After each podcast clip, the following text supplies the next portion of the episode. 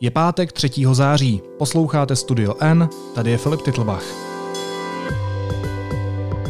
Dnes o síle make-upu ve společnosti.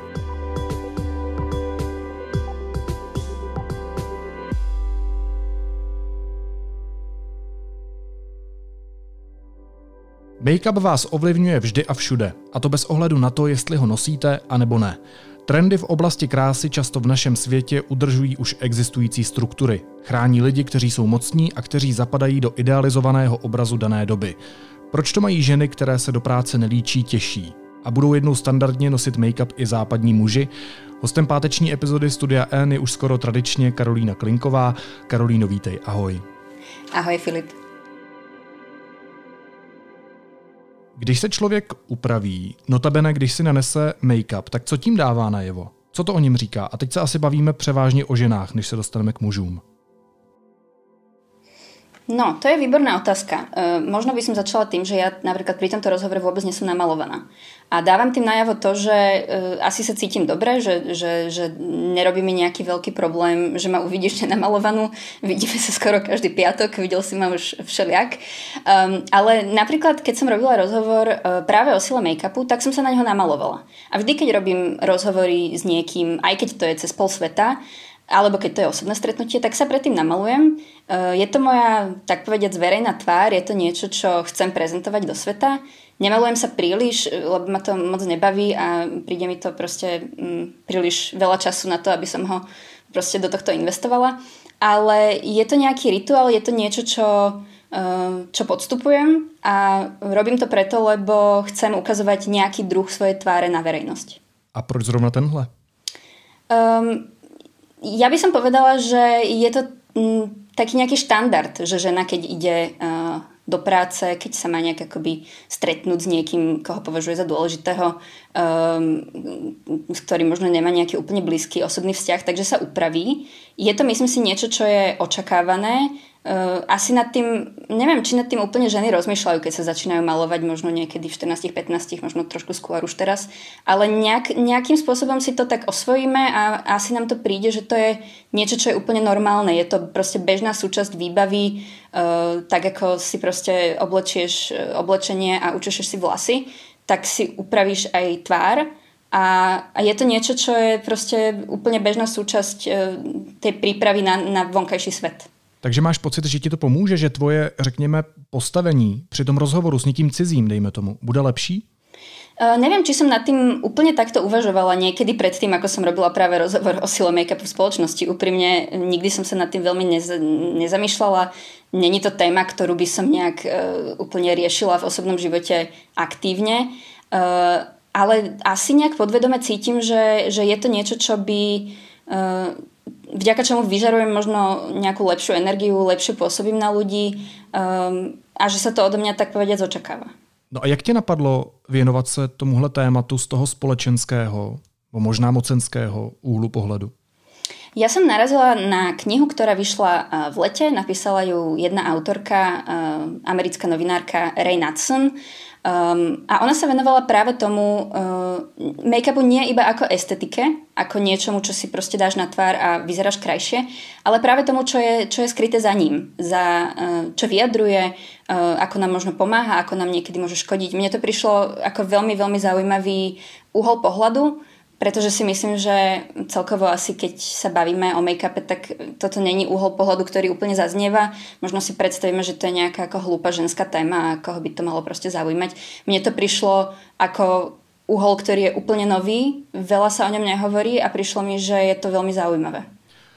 Když tedy říkáš, respektive tvoje respondentka říká, že make-up není pouze o estetice, ale určitým způsobem formuje společnost, tak co všechno tedy make-up dokáže?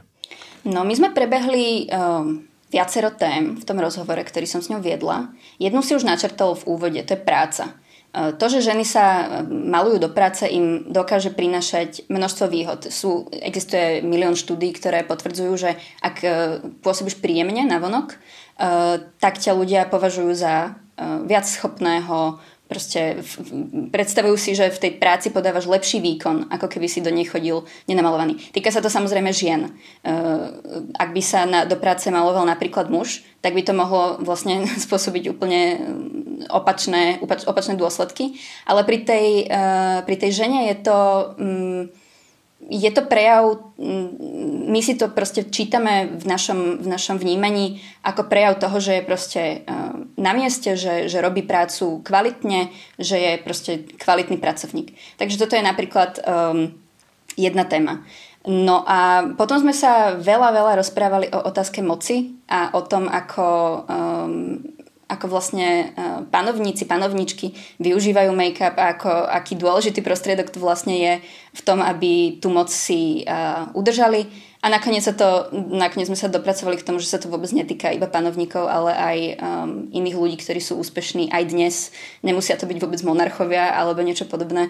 Sú to ľudia, ktorí dokážu využívať make-up na to, aby tú moc získali a potom aby si udržali. Ale když už zmiňuješ uh, panovnice, tak tím svým make-upem byly proslulé třeba královna Alžběta I. nebo Kleopatra. Tak jakou roli hrálo líčení v tom, že se staly tak mocnými královnami, respektive panovnicemi?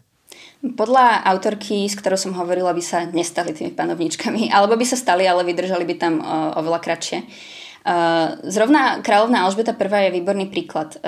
To je panovnička, ktorá žila v 16. storočí.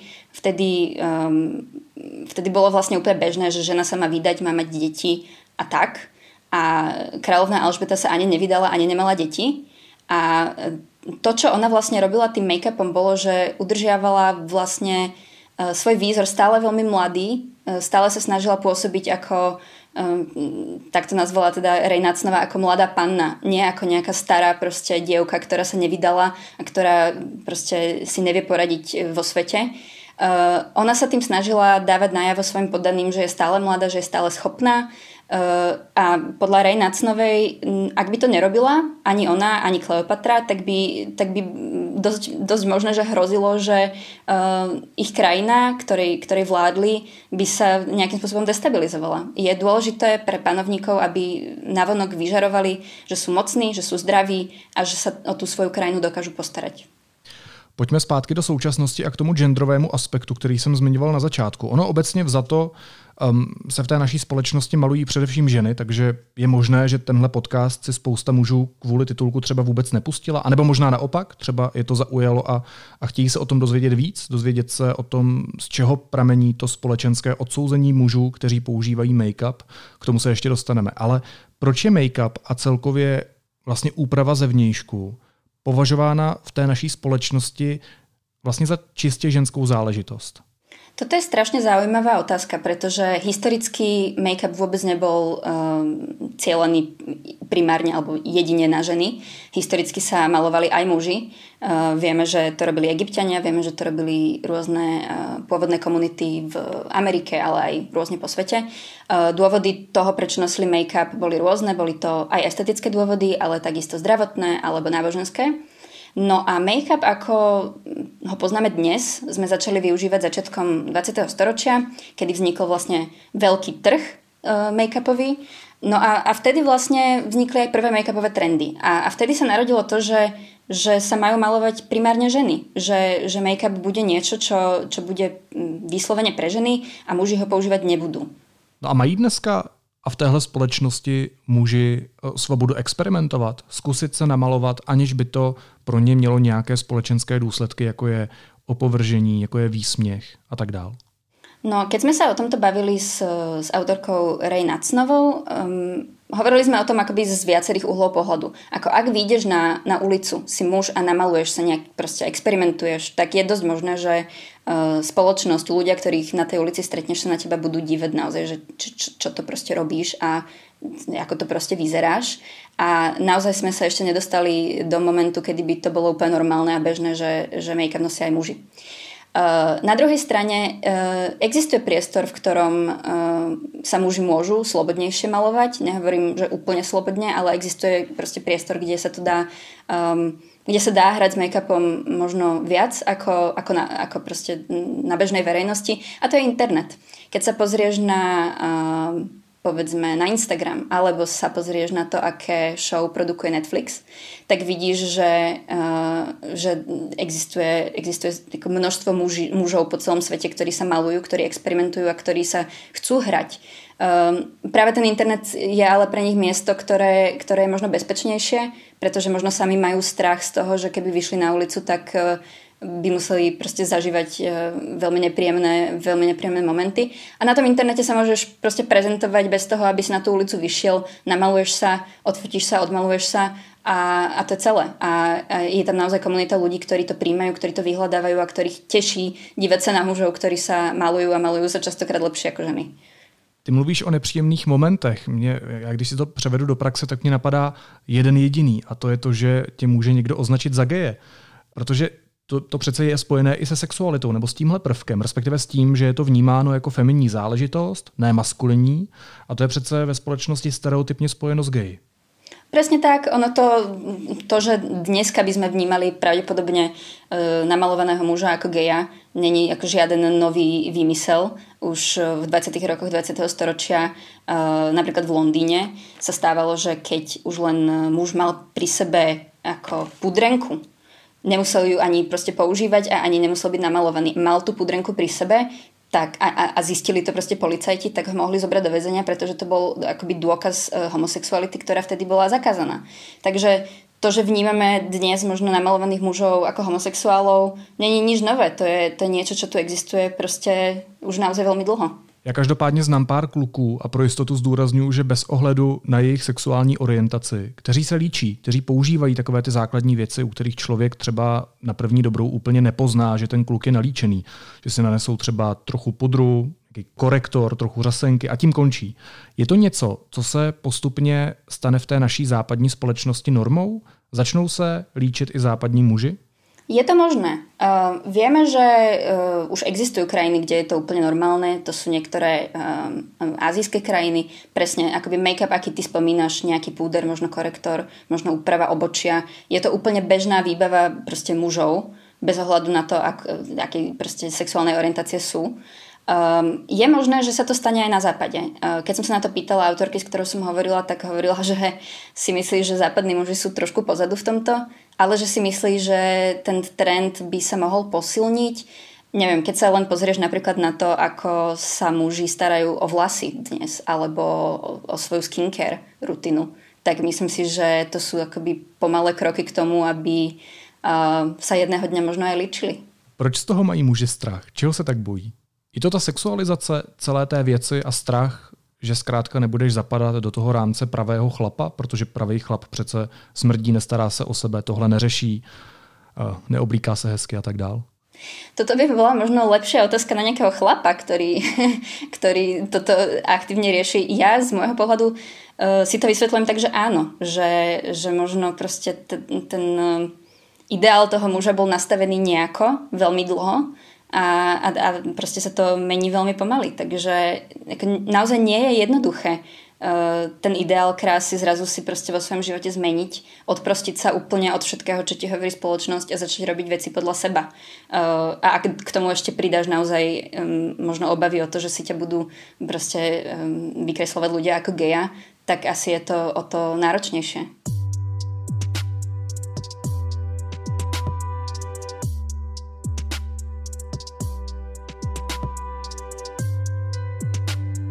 Pojďme se ještě podívat do historie make-upu. Jak vypadalo líčení, dokud se nevytvořil ten velký kosmetický trh? Co se používalo tehdy? No dovtedy sa používalo to, čo bolo doma.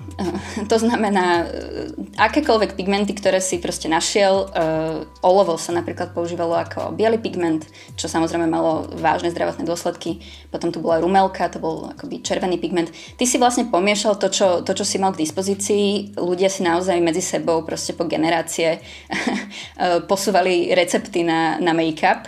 Uh, a vlastne sa to zmenilo až naozaj s nástupom veľkého make-upového priemyslu co dneska? Co se dneska považuje za takový ten make-upový ideál? Ja si myslím, že sa dá hovoriť o nejakých dvoch cestách. Prvá cesta je také, že jemné líčenie, ktoré vyzerá veľmi prirodzene, e, presne nejaký ľahký, možno krycí krém, upravené obočie, trošku maskary, nejaké, proste, nejaká tvárenka, lícenka No a potom je tu druhý trend, e, ktorý už teda vidíme niekoľko, niekoľko rokov. Je to trend, ktorý nastavila Kim Kardashian a je to, je to trend, ktorý spočíva v, v silnom make-upe, ktorý je naozaj ako viditeľný a spočíva hlavne v konturovaní, čo znamená uh, v technike, vďaka ktorej si vlastne vďaka tieňovaniu trošku pozmeníš črty tváre. Napríklad si uh, znižíš čelo, zúžiš nos, um, zúžiš si tvár proste um, na licných kostiach a tak podobně. No my když jsme zmiňovali ty panovnice, uh, tak ty si říkala, že se to netýká právě pouze jich, ale i jiných osobností. Tak je Kim Kardashian právě zrovna tou ukázkou dnešní mocné ženy, která si uvědomuje ten význam, ten mocenský význam make-upu? Rozhodne áno. Uh, Ray Nacnova mi na toto povedala, že uh, Kim Kardashian bola vlastne veľmi úspešná v prvom rade v tom, že si osvojila make-upové trendy, ktoré uh, existovali v dobe, kedy ona sa stávala slávnou. Ona ich proste prijala za svoje, uh, správala sa podľa nich, malovala sa podľa toho, čo diktovali. No a postupne, ako sa vlastne ocitla vyššie v tom spoločenskom rebríčku, sama začala uh, štandardy krásy nastavovať. Ona sama má proste obrovský, obrovskú zásluhu v tom, ako sa dnes ženy po celom svete malujú, možno si to ani vôbec neuvedomujú, ale e, naozaj ona sama v prvom rade prijala a v druhom rade začala nastavovať to, čo považujeme za krásne. Čiže naozaj Kim Kardashian si môžeme, um, môžeme, môžeme povedať, že ona je naozaj mocná žena, ktorej sa podarilo vďaka make-upu uh, dostať tam, kde dnes je. A co muž? Je někdo takový? Mně napadá třeba RuPaul a Drag Queens, to je vlastně globální show, kterou sledují stovky milionů lidí na celém světě. Určite. Je len otázka, že vieš čo, že, že Kim Kardashian naozaj mala tú, um, tú možnosť ovplyvniť proste celosvetový kozmetický priemysel a, a celosvetové beauty trendy. Neviem, či toto RuPaul úplne dokáže, alebo, alebo neviem, neviem, či tie, tie techniky make-upu, aké používa on, či sa stanú až také populárne v takej širokej populácii. Či to nebude skôr um, možno nejaká technika alebo nejaký trend pre vybranú skupinu ľudí. Ale to, to, to ja si tak možno iba vysvetľujem, neviem. Když jsme se spolu bavili o tom stigmatu, tak u žen se taky často stává, že pokud jsou nějak výrazně namalované, tak automaticky vlastně lidi předpokládají, že mají silnou sexuální touhu. Eh, že si vlastně můžou dovolit vůči těmto ženám cokoliv, protože jsou vyzývavé tím, jak se výrazně namalovali. Z čeho plyne tahle představa? Ona sa nenarodila tá predstava úplne z čista jasná. Uh, jedna vec je, že vyzývavejší make-up zvykli nosiť pracovníčky v sex biznise, prostitútky, takže, takže nejakým spôsobom to v nás zostalo zakorenené. Predstavujeme si, že kto je silno namalovaný, pravdepodobne by chcel sex.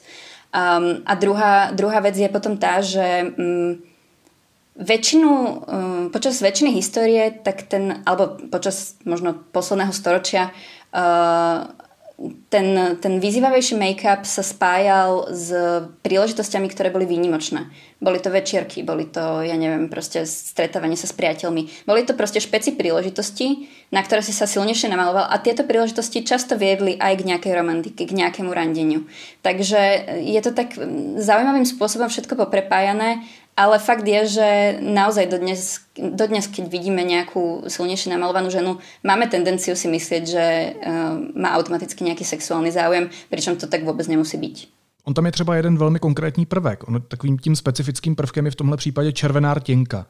Uh, proč si mnoho žen i mužů vlastně spojuje s tou sexualitou? Existuje třeba k tomuhle konkrétnímu prvku nějaký objektivní důvod, proč si to spojovat se sexualitou?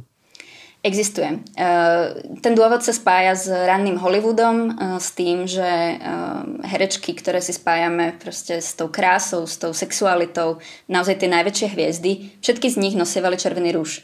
Keď si predstavíš Marilyn Monroe alebo proste podobné herečky, všetky z nich na tej tvári mali červený rúž a nám sa to nejak proste prepojilo, že kto je, kto je krásny, z koho vlastne srší nejaká sexualita, tak, tak ten má červený rúž. Ale dnes tiež je to taká, vieš, vec, ktorá um, nemusí úplne platiť. Červený rúž si môže dať kadekto a nemusí vôbec mať záujem o žiaden sex a ani sám seba nemusí považovať za nejakú sexbombu.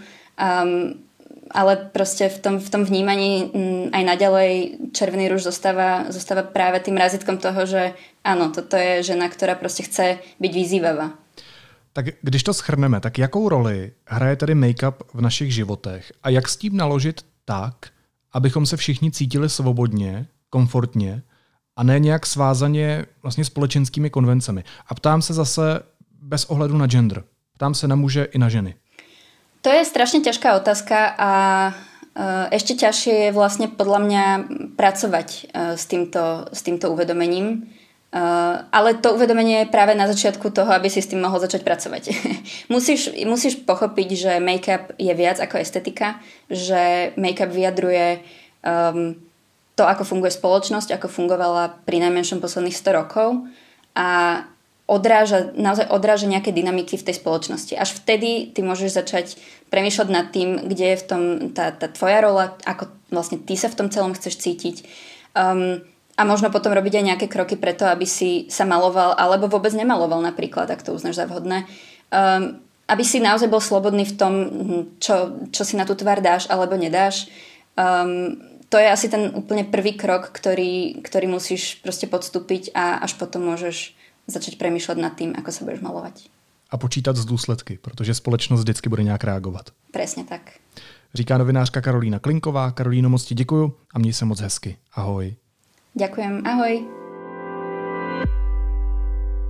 Následuje krátká reklamní pauza. Za 15 sekund jsme zpátky. Klimatická změna a blížící se volby. Jak téma klimatu zamává s volbami v Německu a jak se k němu staví čeští politici. O tom budeme diskutovat v další z debat Prague Climate Talks. Nalejte si nás živě 9. září od 17 hodin na Facebooku Institutu Europeum.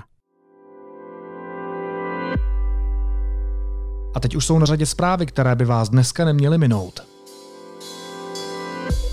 Vrchní státní zastupitelství v Praze, vedené Lenkou Bradáčovou, podle informací deníku N přeskoumá, proč dozorující státní zástupce Jaroslav Šaroch vrátil kauzu Čapí hnízdo policii k došetření až poslední den stanovené lhůty. Informace, kvůli kterým to udělal, totiž byly známé už v polovině léta. V Texasu republikáni schválili zákon, který v důsledku zakazuje až 90% všech interrupcí. Nově tam každý může podat žalobu na ženu, která na potrat jde, nebo na někoho, kdo jí v tom pomáhá a vysoudit 10 tisíc dolarů.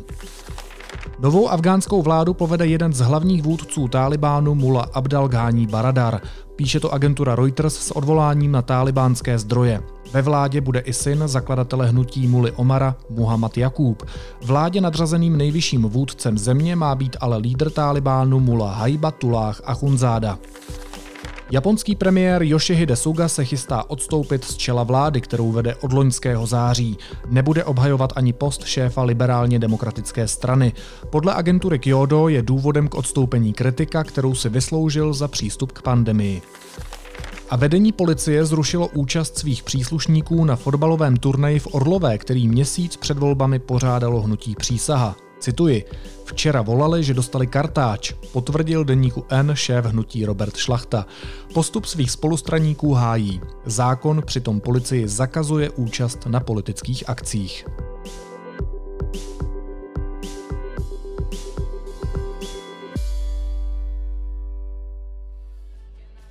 A na závěr ještě jízlivá poznámka.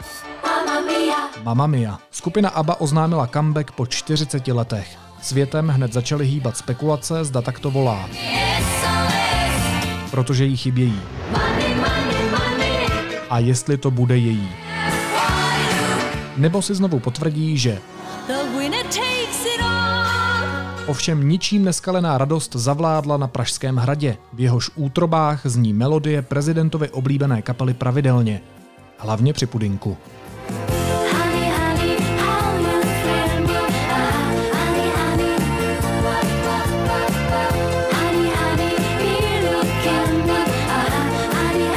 Naslyšenou v pondělí.